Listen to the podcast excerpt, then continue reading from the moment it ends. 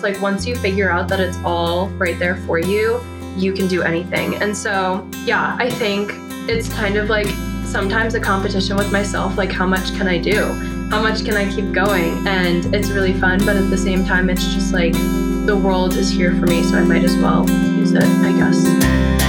Welcome to For the Long Run, the podcast exploring the why behind what keeps runners running long, strong, and motivated. I'm your host, Jonathan Levitt. Through personal and professional connections in the running world, I have the privilege of getting to know some amazing athletes. I've always been fascinated by the psychological aspects of running and what helps people to achieve success, however they define it, and this podcast is aimed at exploring this and much more. I hope you enjoy. Thank you to Tracksmith for sponsoring this episode. Tracksmith just released their spring collection, and as a season shift yet again, I'm proud to continue this partnership with them. Tracksmith is a brand for committed runners like you and me. People who know that the best part of a busy day is squeezing in a workout. They offer products for training, racing, and rest days, which you know I'm a fan of, and create experiences that make running more rewarding, more connected, and more meaningful.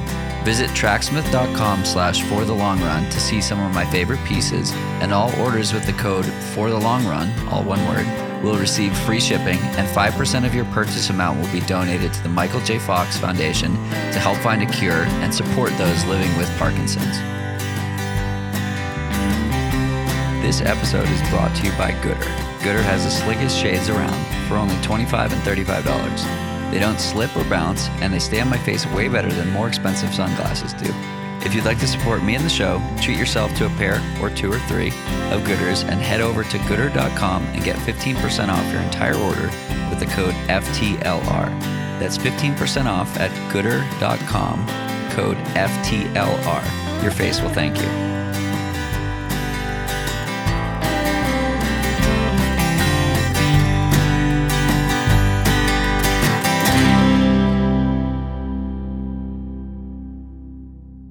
Welcome back. I have Holly Prue joining me on the podcast today from Fort Collins, I believe. Uh, Holly, thanks so much for taking some time to chat. Yeah, thank you so much for having me. This is a pleasure, and I'm super excited about it. Likewise. So, you mentioned you've listened to just about every podcast that I put out. So, what's the answer to the first question? Who is Holly? there we go. I asked it for you. So as long as I got that right, um, I've thought this one through a little bit, but it's a little weird right now because I'm in transition. Normally, the answer, the first answer I would have would be student, but um, right now I'm in between being a student and having a full time job. So I guess on the other side of things, I'm just a super curious, adventurous learner, um, and I'm very motivated and driven. I would say. And you dabble in running a little bit too, right? I dabble in running a little bit, yeah. um, so, how long have you lived in Fort Collins? So, I grew up in New Hampshire, um, so East Coaster, um, just like you, which is awesome. I loved living up there. Um, so, I grew up there since I was three years old, lived there, went to college at University of New Hampshire. And then I didn't really want to go to college there just because it was, you know, 15 minutes from my hometown. So I was really excited that once I graduated, I got my bachelor's in environmental engineering. Then I got to head out to Fort Collins. So I've been here since June. Very cool. So, how does the yeah. intersection of environmental engineering and your love for the outdoors play out? Yeah, definitely. That's a funny question because actually in high school, you know, senior year, you're trying to figure out what you want to do with your life. And I had done a four year engineering like intro to engineering program where we did all sorts of engineering. Um, so there's like mechanical engineering, computer engineering, this and that. I knew I didn't want to do any of that. Um, and then the idea of environmental engineering came up, and I was like, you know what? I'm super passionate about the environment and sustainability. So went for that, and it ended up being kind of like you said, a perfect intersection. Like whenever I'm outside, I think about all, you know, we learn about river flows and impacts on river contamination and where drinking water comes from, and I'll just be like on a little trail run. I'm like, I know where that river is going to, or whatever. So yeah. Very cool. Yeah, it's a it's a fun intersection when you can. Um, yeah, it's a fun intersection. I so I went solar recently, and yeah. the um, the sales guy I was working with at Freedom Solar happened to be a former uh, Spartan Pro, And Cool. and so I was like, you know, Sandy, I think you've got a you've got an interesting audience here. And he's like, let me tell you, who else could be more interested in solar than um, the way he described it was people who are motivated to get up off the couch and do something Mhm. and people who love the environment. And so it's like a really interesting group of people. And out here in Boulder, I know so many people that work in environmental efforts or they work in sustainable engineering Mhm. or like any of these things that you feel like you have you ha- you can actually do something. It's not like you Right. know okay um you know the the icebergs are melting so I'm going to recycle this can. Like it Right. feels a little small and insignificant. Um, Definitely. but things like that seem a little more substantial, and it's it's cool to to see that you're a part of that as well. yeah, I love being a part of it and learning to just, you know, those everyday things that you talk about. How how can I really make an impact and what's really the problem and what are we doing about it as a bigger society? And I love being able to be a part of that because I am so connected with the environment, you know, in my daily life that to not be a part of it would honestly just feel wrong. So What are your what are your aspirations in, in that department? I don't quite know yet. That's something I'm trying to figure out. So I actually started a grad program at Colorado State University, which is what brought me out here. Um, I was working with glacial meltwater, um, essentially, and I thought that would be the right choice, but I actually decided after finishing my semester very successfully that I need to get some more experience working in the field before I go to grad school. So I've just started working at a lab that deals with contaminated groundwater and just trying to you know work to figure out what it is that i love i definitely with my experience so far absolutely love field work because it it just creates such a better picture of what's actually going on to be able to be hands-on dealing with um, whatever it is that we're kind of analyzing after the fact. So i definitely am hoping to get some sort of job that involves field work. Very cool. yeah. Um, and hopefully some of that involves actually being outside in this beautiful environment that we have, literally in the field. yep. Um, so given it's a running podcast, let's talk yes running. Um, Yeah. Do you remember your first run? So this is also a funny question. Um, I didn't grow up running at all. Um, I grew up as a dancer, so my sport did not involve any running. Like you know, some soccer players transition to running because there's running in soccer, but I didn't have any running experience. And I remember my senior year of high school, I was super inspired by my friends that I had on the cross country team, and I was like, I want to be able to run like them. So I would try on my road to run. There was like a a landmark, I guess. It was just a box that sold newspapers that was three quarters of a mile down the road from my house. And I would try so hard to run all the way to it and back. And I couldn't do it. I had to stop and walk every time. so that was kind of like me starting to try to run. But then the first actual consecutive run that I can remember was my sophomore year of college. My friend Lauren, who is an amazing woman and runner, she was like, Holly, you can do this. We're going to go on a four mile run together. So we went on a four mile run, and that was the farthest I had ever run consecutively. And she kind of channeled my interest from there. She was like, if you can run four miles, you can definitely run six miles. And so that week I went out and I, at the time, I had like map my run. I had the app, so I recorded my run and I sent it to her. And I was like, look, Lauren, I ran six miles. Um, and then from there, she was like, okay, if you can run six, you can definitely run a half marathon. I was like, ooh, I don't know. Okay, maybe I can. So I signed up for one and I was, you know, I found a random training plan online um, and did it. And kind of from there, it's taken off. Um, yeah. So my first So- run was a four four mile run my sophomore year of college. you started with with mailbox fartleks and progressed to Yeah. four and six. Um, Yeah. Do you remember the feeling of that first four miler? Yeah, I remember. So we we did a loop and we got back to the place where we had started, and it was like 3.8 miles. She was like, "We have to get to four. You can do this." so we ran, you know, a tenth of a mile down the road. I was like, "I don't think I could do this," and but we did it, and we got back, um, and I was super proud. I just, yeah, no one had really shown me that I was capable of that, and I think it took having someone externally to show me that I can do it and kind of be with me by my side.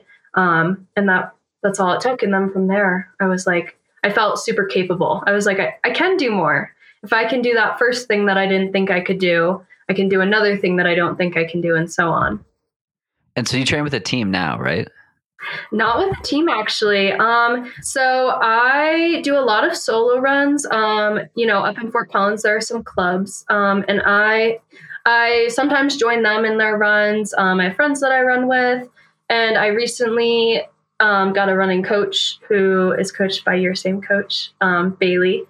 And so that's kind of my first step into actual training. I've been training on my own since sophomore year of college, but felt that you know, I'm capable of a lot doing that, but I think I'd be capable of a lot more if I had a coach. So I started with Bailey about three weeks ago. Cool. Yeah. How did you get connected with Bailey?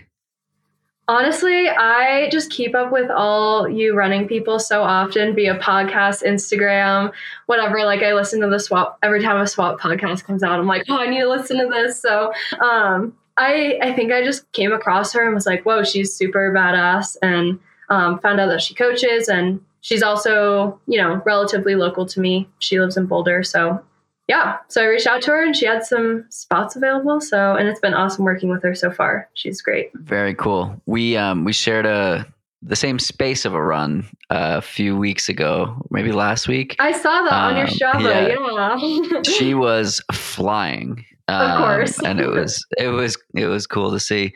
Um, the reason I asked if you were with a team because it it sounds like there are some so there are some people that like thrive solo, and there are some mm-hmm. people that thrive in this like not accountability but like group atmosphere, and it sounds like you're very sure. much the latter. Yeah, there's some good running up in Fort Collins, right? Oh yeah, there's tons of trails that are super fun, and the good thing is that while I love the snow, we don't get enough. Well, so far it doesn't seem like we get enough that it you know, disturbs the trail running. So I've been able to get out on the trails even during the winter and half the time in shorts and a t-shirt because the sun is so strong up here. So yeah. Yeah, it's 50 out right now and I'm sitting here with the sun beating down on me. I'm like, this is lovely. Uh, yeah. I mean, I'm used to like the New England winters like you right? are, where yeah, it's just like, like frigid. Mm-hmm, 30 degrees here versus 30 degrees in New England is completely different. That was the first thing I noticed. I, so I spent two months in Breckenridge to start my Colorado adventure last year, and yep. I was running in like shorts and a t-shirt in Breckenridge, and I was like, "This, I could, I could be shirtless in 30 degrees," um, yeah. which was bizarre. Totally. Yep, I agree. It's. I feel like so far I've just been like waiting for winter. You know, here in Colorado, I'm like, okay, it's it's gonna get cold eventually, right? I don't. I, I don't think it is. Maybe. I mean, it was cold last week, but it didn't last yeah, very long. Right. Um, yeah. So you've been running for a bit now. You've progressed from again the fartlek, the mailbox fartleks to the yep. four and sixes. Um, what are you excited about for for your future in running? I'm super excited about everything in my future running. I think I have a lot of potential. Um, so this past I guess I should start by saying so I growing up in New Hampshire was never exposed to outdoor adventures or running or any of that. You know, my family just didn't do that stuff. But I was very intrigued by it. I remember knowing that the White Mountains in New Hampshire existed and longing to go there. But obviously, you know, with without having connections to get there and not having the license, I wasn't able to. But as soon as I got my license, I started driving up to the mountains and I would go on big hikes and I just felt like I was my best self when I was up in the mountains. And so then once How I started come? running, I um I think it allowed me to well, I felt really connected with myself as well as nature. Um a lot of it I experienced like a pretty big tragedy in my life. Um when I was 17, my father took his own life. And so honestly, I just felt like I needed to escape from the environment that I was living in and find who I was. And I felt like being in the mountains, they were so vast. This is like so cliche, but they were so vast. And I would just look out and there would be, you know, thousands of trees. And I would look and be like, I'm seeing thousands of trees right now and they look so small. But then thinking like of myself on the ground standing next to a tree, I feel so small. So it just put it into perspective like, I'm just this tiny little dot, you know, within this vast beautiful world. And it, I think it gave me a better perspective on, yeah, just the world and how massive and amazing it is. Have you listened to a lot of Alexi Pappas's words and poems and haikus about feeling small in nature and feeling like connected in mm-hmm. nature. I love her. Yeah, I came across her book earlier this year and it was one of those books that I just couldn't put down. Like every moment I got, I was reading it and it, you know, it just reminded me that there are other people out there like me who have, I don't know, found themselves through tragedy um and trauma and it is like, you know, a really not the route you want to take to find yourself, but it helps a lot. Like I don't think I would be as adventurous and curious as I am if it weren't for that happening. Um, I think. Sorry, go ahead. I was just gonna say, so yeah, that was kind of the beginning, and I didn't have like a formal introduction to running or the mountains, but once I realized they could be combined, I was like, whoa, I need to get in on this. And I started trail running, and it's been my favorite thing. Like, it's just, it's so empowering. Um, you know, to go to a trail once and not even be able to run up I don't know, whatever incline there is. And then the next time you go back, you're like, okay, I got this. And you just progress in such an incredible way. You used a word that I think is incredibly powerful um, curious. Mm-hmm. Um, so I did a, so episode 200 of this podcast was with David. Mm-hmm. And we talked about how like almost nothing matters besides having like this curious or curiosity mm-hmm. um, when it comes to running, and it's it's less about what you can do and more about like yeah. where where does your brain take you, where does your mind yeah. take you, where do your feet take you, and right. like how do you use that as a vehicle to improve as a human? Totally, yeah, and that's been something like you know, I didn't get into exploring kind of the bigger names within running and trail running until recently. And now that I have, I think it's driven my curiosity further than it ever was in the past because it's like, whoa, if these people can do this, what can I do? And, you know, so this past October, I ran my first 50 miler, having not even run a marathon before. Um, and it was amazing. And, you know, I think that's kind of why I reached out to Bailey was like, okay, if I can run a 50 miler without having a coach and without having formal training, you know, trying my best, finding what I can online, like what am I capable of if I build a community around this thing that I've found that I love so much? Was the 50 miler just to figure out if you could, or was it there like why why why did you yeah. do it? so honestly, I was running with my friend Lizzie who lives down in Boulder, and her roommate had purchased, you know, or paid for the run, the race, but then she couldn't make it. So they just had this spot lying around, and she asked if I wanted to do it. I can't remember how far out it was. It was, I think, July, and the race was in October. Um, so I had a little bit of time to train. Um, and yeah, I was like, sure, why not? And decided that I'd start training for it. You know, I have been running consistently anyways, but decided that I'd really vamp it up. And I was doing long weekend runs, and it was, you know, getting into fall. So it was a perfect time to be training. But yeah, my only goal was to finish. I didn't care how I finished. I didn't care how fast, if I ran the whole time. Um, I just told myself that if I'm consistent, I'll be able to finish. And I did. What I find to be so fascinating is you've basically like taken this approach of, um, so I like I get to talk to a lot of elite athletes, and totally. the approach that you've taken is basically the summary of what has allowed them to be successful. It's not it's like total totally process oriented versus mm-hmm. outcome focused. And maybe it's because i'm going to toot my own horn here. Maybe it's because you've listened to every episode of the podcast that you're there.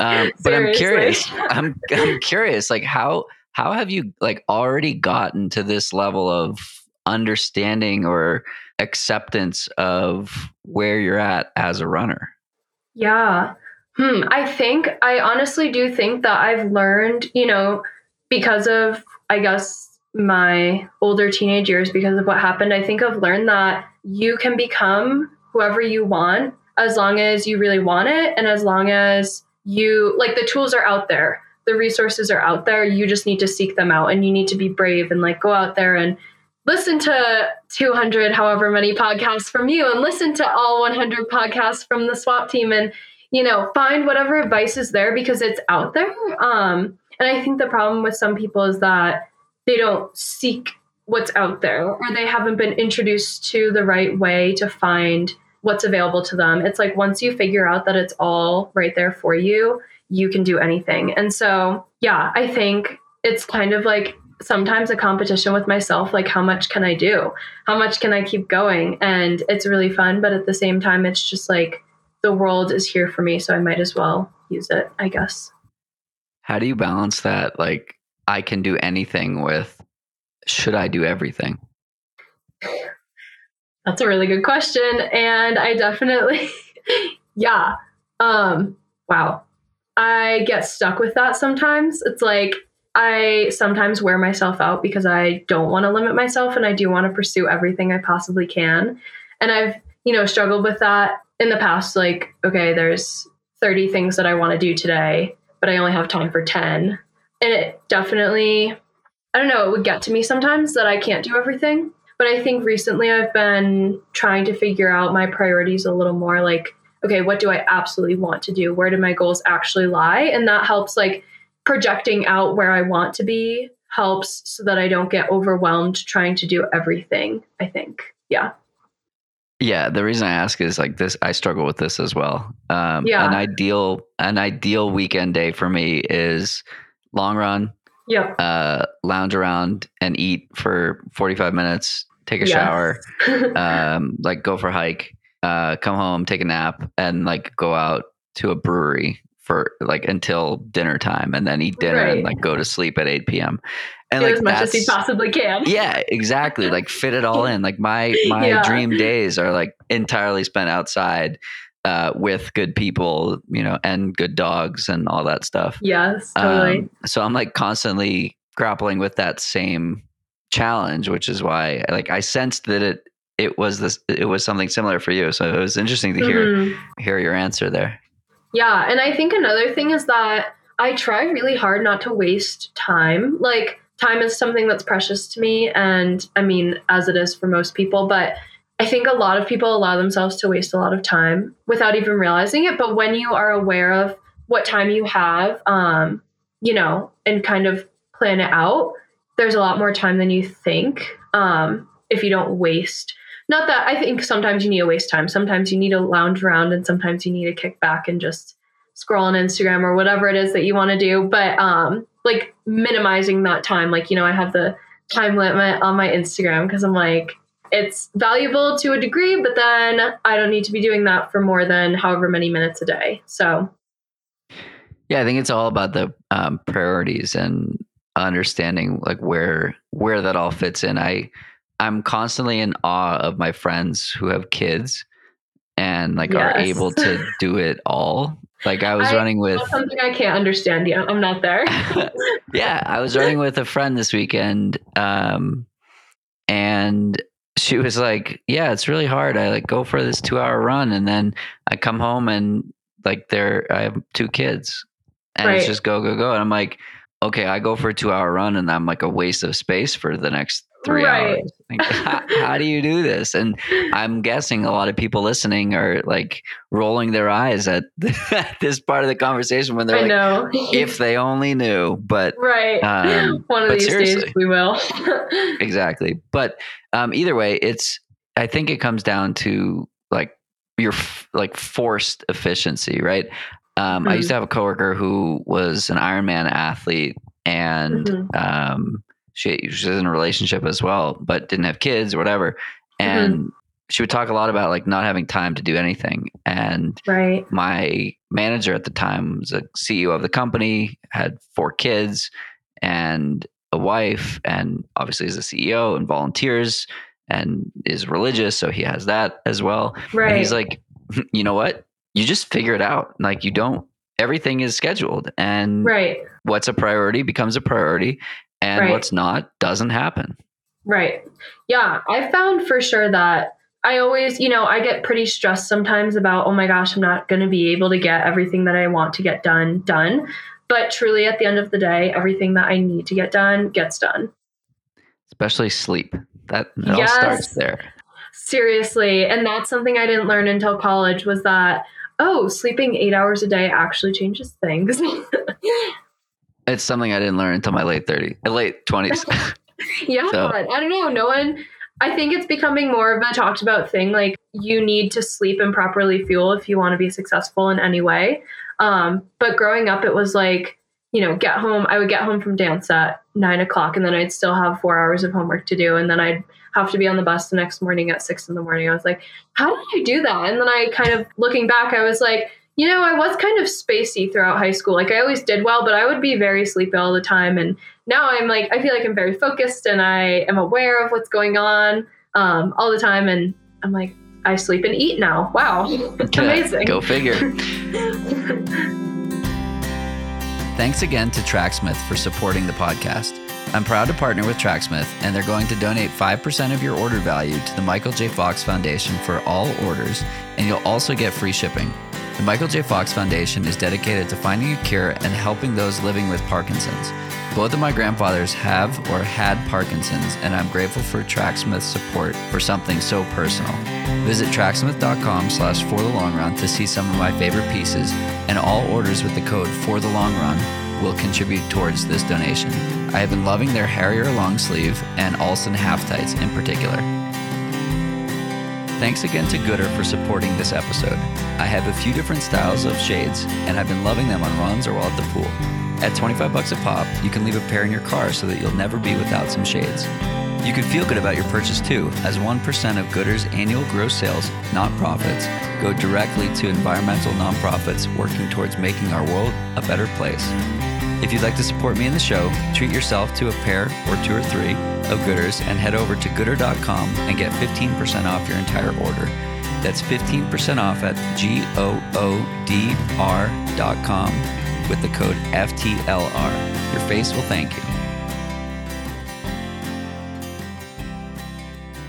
So, when when did you run that 50 miler? That was last year? That was in October. Yeah. So what's what's on the schedule? What's on the roadmap for you or trail map for you this year? Yeah. Good correction with the trail map. Yeah. So my biggest goals, um, so my first big goal is to run a 50K and actually be able to race it. Because, you know, like I said, with my 50 miler, my only goal was to finish. Um, I remember so it was a lap. It was the bear chase race over in Lakewood. And I remember there were four laps. And by the third lap, that was 50K. And I felt like, I could totally race that. Um, so that's my first goal is to run a 50K and actually feel like I'm racing and not just surviving. And then another huge goal of mine, which I know you saw, I posted about, I didn't told anyone until this past week, but I am going out for the Colorado Trail FKT um, this summer. Date exactly to be determined. Um, but so Nika Myers has the record for Denver to Durango on the eastern route, and my goal is to do Durango to Denver on the western route. So her record is nine days. There's no record for the one I'm doing right now, but there is a record for Denver to Durango on the western route, so the reverse direction, and that's 14 days. Um, my goal is 11 days, so about 45 miles a day. And what will it take for that to be a success? Um, as we were just talking about how much sleep is necessary, um, minimal sleep will be necessary. Um, proper fuel will be necessary, um, which is definitely something I want to talk about after we're done with this. Is like I've learned a little bit more about fueling, and it changes the game massively. Um, proper fuel. Um, I think some grit is necessary. Like, you know, I'm going into it thinking this is going to be the most difficult thing I've ever done. Um, and that's okay. It's going to be hard, and reminding myself that I can do anything, I think, is going to be the key and being consistent. Um, yeah, last year, so I hiked the Colorado Trail last year, and it was a little more leisurely. And, you know, we would, every time we crossed a cold creek, we'd take our shoes off and put our feet in the water for two minutes or five minutes. And little things like that really do change the game just to like get your feet out of your shoes get them nice and cold. Um, so just small things like that too, like taking care of myself, even though I'm going for this kind of crazy endeavor. So it's day one. The clock hasn't started yet. You're standing. Yeah. You said you're going Durango to Denver. Yes.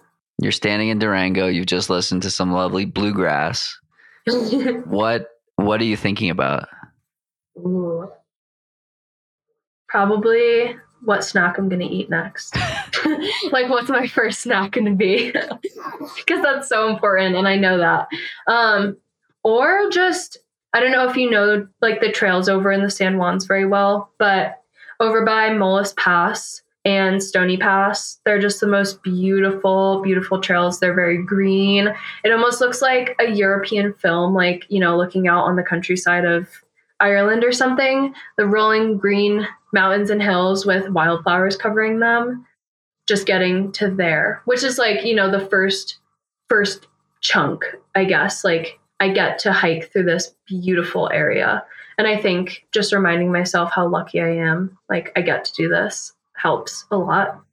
The San Juans are insanely gorgeous. It's like yeah. fake. I've I've spent some time in Ouray. Um, oh yeah. I paced I paced a friend at the Ouray 100 this past year, and right. Those mountains are challenging, but like yeah. talk about feeling small. Mm-hmm. Very easy to feel small in those in those mountains. Yeah. Um, so you mentioned gratitude there, and like you get to do this. So is Yeah. gratitude an intentional practice for you? Yeah, I think it's a little bit of both. Like it comes naturally to me really easily. And then I also intentionally practice it um, because, you know, of course, like everyone, I do get down on myself or my situation often enough. And I do remind myself, like, I'm so lucky to be where I am and have all the opportunities I have and have this body that enables me to do so much and explore so many places. Because there's a lot of people out there that either don't know what they're capable of, haven't been shown what they're capable of, or don't have the same opportunities. And yeah, so I definitely I have a journal that I write in.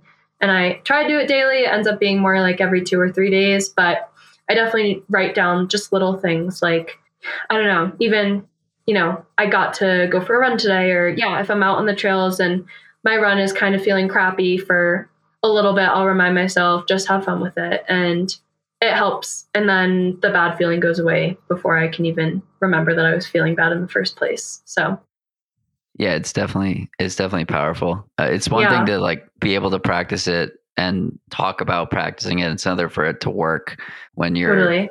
you know 300 miles into a 400 mile endeavor. Yeah, definitely. Um, what do you think the version of yourself that was fartlekking the mailboxes back in the day would think about the version of yourself that's setting off to run the Colorado Trail in 11 days? That's a funny question. Yeah. I think, you know, I would be like, who is that? She's crazy. Because back in those days, I thought people who ran marathons were crazy. Never mind people who ran ultra marathons in the mountains. Um, so yeah, but I think I'd be really proud of myself. I think I'm I think I'm becoming someone that I didn't ever expect I would be able to become, which I guess is kind of an amazing feeling. And I think, yeah, What does that mean? like I was definitely I think I grew up in a family that settled a lot. Like people hated their jobs and were okay with it and people didn't try to find what the world had to offer all the time. Um and so I guess I'm just experiencing possibilities that I didn't even know were there because I just thought, oh, I guess people are just unhappy in life and I guess people just hate their jobs. But, you know, going to college and having a bunch of role models and all that really introduced me to the fact that you can be so much more. And so, yeah, I think if I was little me looking at big me now, I would be surprised and proud and It's so wild that people just accept this and they they they don't I mean stasis is is so easy, but it's also Mhm. so hard. Right. Yeah, I think once I realized the possibilities, that's when it came like it became more difficult to just settle. I'm I won't settle anymore. I'm I'm like I need to find the best situation for myself and do the best things for myself and be the best that I can be. Yeah, I think I think the problem is that people just don't even realize what they're missing. What was the final straw that pushed you over the edge to be like, nope, not for me.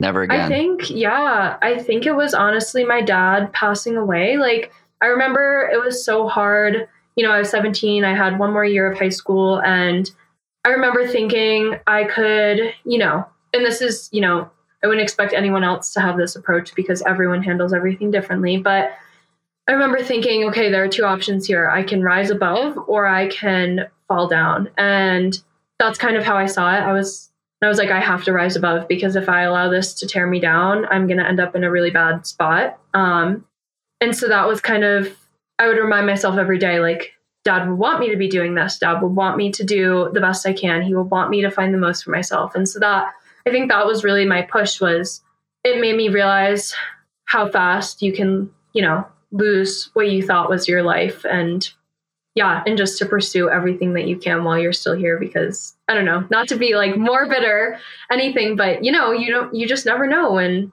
yeah, life is amazing and you should pursue it. is grief something you still grapple with? Yeah, definitely. Um for a while I kind of just shut it out. Um I pushed through and powered through and shut it out, but over the years like learning more about myself and who I am, I've gotten to go to therapy and have come across, you know, lots of people to talk to about it. And usually I'd say at this point it's not that hard anymore. Um, but for a while it was really hard. And, you know, I would go through the stages and then fall back and then go through the stages again and then fall back and do it all again. So it, it depends, I think. Um, you know, it depends what's going on in my life. I notice during school I'm more stressed and so it feels harder. But it, I think it'll always be here, but there are ways to deal with it, which I've been turning into positive experiences. So, like trail running.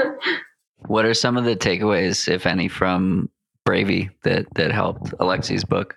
Yeah, um, I loved that there was someone else out there, which I bet there's millions of people out there, but someone else out there who found fuel from trauma, I guess. Um, because I, you know, a lot of people I think have looked at me and said, like, oh my gosh, I can't believe you're doing this. You're so crazy, you're strong, or this or that. But it was kind of nice to have, like, it felt like I could relate to a lot of what Alexi was saying and a lot of, um, you know, it'll always be there.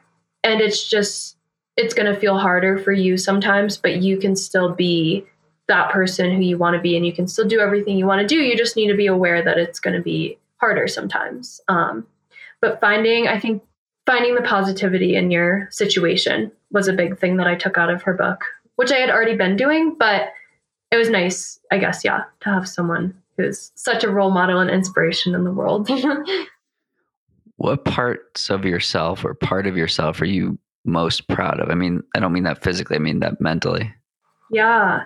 I think one thing, um, I guess not not choosing my situation like where I came from, not like how I said everyone kind of just settles for a job they hate and stuff. I'm really proud that I was able to find other options and find what I do love. And I think, you know, that can't go without saying that so many teachers and role models helped me find that. You know, like I'd look at a teacher and be like, oh my gosh, well, she's really happy and she's loving what she's doing. So maybe I could do that too. And um, even my dance teacher growing up, she was like the kindest, just most caring person. And I would I'm proud of myself for being able to learn from people who aren't necessarily like the sole person that are supposed to instruct you on how to be a person. Um, yeah, for being such a learner. And then something else um, that I'm recently proud of that I definitely wanted to talk about was like learning to be happy with who I am. Um, I think growing up, you know, my mom like wouldn't eat certain foods because they were bad for you and she wouldn't eat carbs. And she always thought she was overweight even though she's like i don't know five three and 130 pounds. Like she's very normal um normal size um but she would always think she was overweight. So i think that rubbed off on me um my whole life growing up. But now that i'm kind of my own person and learning how i want to live i've figured out that i don't have to be like that. I can love myself. And um yeah, I'm really proud of that because it, growing up, I never did. I never knew how. So yeah, I'm proud that I can finally do that. How did you get there? Um, role models and reading and listening to podcasts. And my boyfriend actually was a huge help. He was a D1 skier, Nordic skier. So he's like super athletic. Um, and he would be like, Holly, you just need to eat. Like, you just need to be okay with eating. Food is fuel food is not a bad thing. Food isn't scary. Um, and that helped me a lot. Like the food is fuel thing helped me just to realize, yeah, like if I eat, then I can do so much more. And I don't have to feel shameful about eating. Um, and kind of changing the perspective on it. That helped me a lot. Yeah, I think just learning from people around me and kind of looking up to certain people and saying, I want to be like them because of this attribute that they have. And then figuring out what it is that I need to do to get there. That's the biggest thing. It's so cool to hear. I mean, like you're the perfect example of like why media like this exists, right? Like a podcast is about connecting with another human and sharing what that person has learned with mm-hmm. the people who are listening and hopefully having some ability to influence others in a positive way going forward and it's like yeah personally it's really fulfilling to like even just hear you say that not even specifically about the podcast but about right. the medium itself that like what other people are saying normalized feelings whether mm-hmm. it's Alexi's book or whether it's the Swap podcast talking yeah. about how food can be fun and uh, right. enjoyable in the way that David talks about food and mm-hmm. things like that. It's just really cool to hear all of that.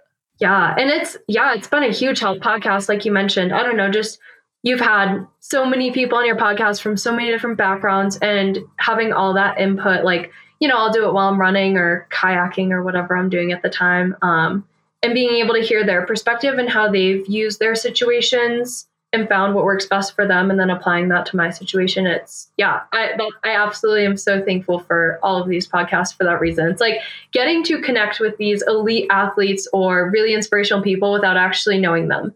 And it's super cool that we can do that. For sure. Um, so i'm going to ask a question you've probably heard me ask before. Um, fast forward five to ten years what are you now what are you really proud of? Sure. Ooh that's a tough one to predict for sure, but I'm hoping that I'll have a career that I love that has something to do with sustainability um, and water. So I'll be super proud of that. I think I'll be super proud of all of my athletic accomplishments and hopefully also the community that I've built for myself around that because that's something I'm really working on. Um, yeah, and just being, I think you know, even though I've said that I'm like growing into myself, I'm, you know, I'm only 23. So I think I'll continue to grow into myself. So I think I'll probably be proud of, you know, each day to day things seem small, but compounded, it becomes large. And that's kind of something i have learned. And I think I'm excited to see what it all compounds to five years from now when I've been working so hard each day. Me too. You're very wise for a 23 year old. Thank you. Um, so I'm curious, what another question that I like to ask that I just started asking over and over again and like started noticing a bunch of trends.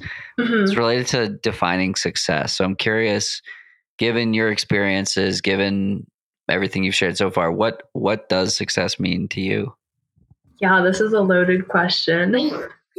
um I think doing as much as you can for yourself and others um, is success to me. Like, you know, we are all gifted with so many capabilities and attributes that we can share with others, as well as use in the best way for ourselves. Um, and I think I love when I can see someone who like has these attributes and is able to put them to work um, as long as it's making them happy you know like not not to a point where it's like they're overwhelming themselves but if they can put them to a good spot that either helps them do what they want to do or helps someone else along the way i think i think that's that would be it for me.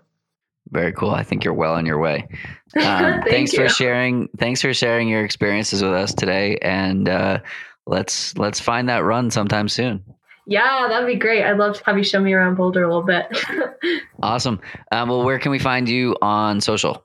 Sure. Yeah. So all of my handles, I guess Instagram is the one that I'm biggest on, but it's just my name. So Holly underscore Proulx, which is actually P R O U L X. A little confusing there. awesome. Well, Holly, thanks so much for taking some time to chat, and uh, we'll see you out there. Yeah. Thanks so much. Of course. That's it for today's episode. Like many long runs, it's sad when it has to end. I hope you join in next time on For the Long Run, and in the meantime, happy trails.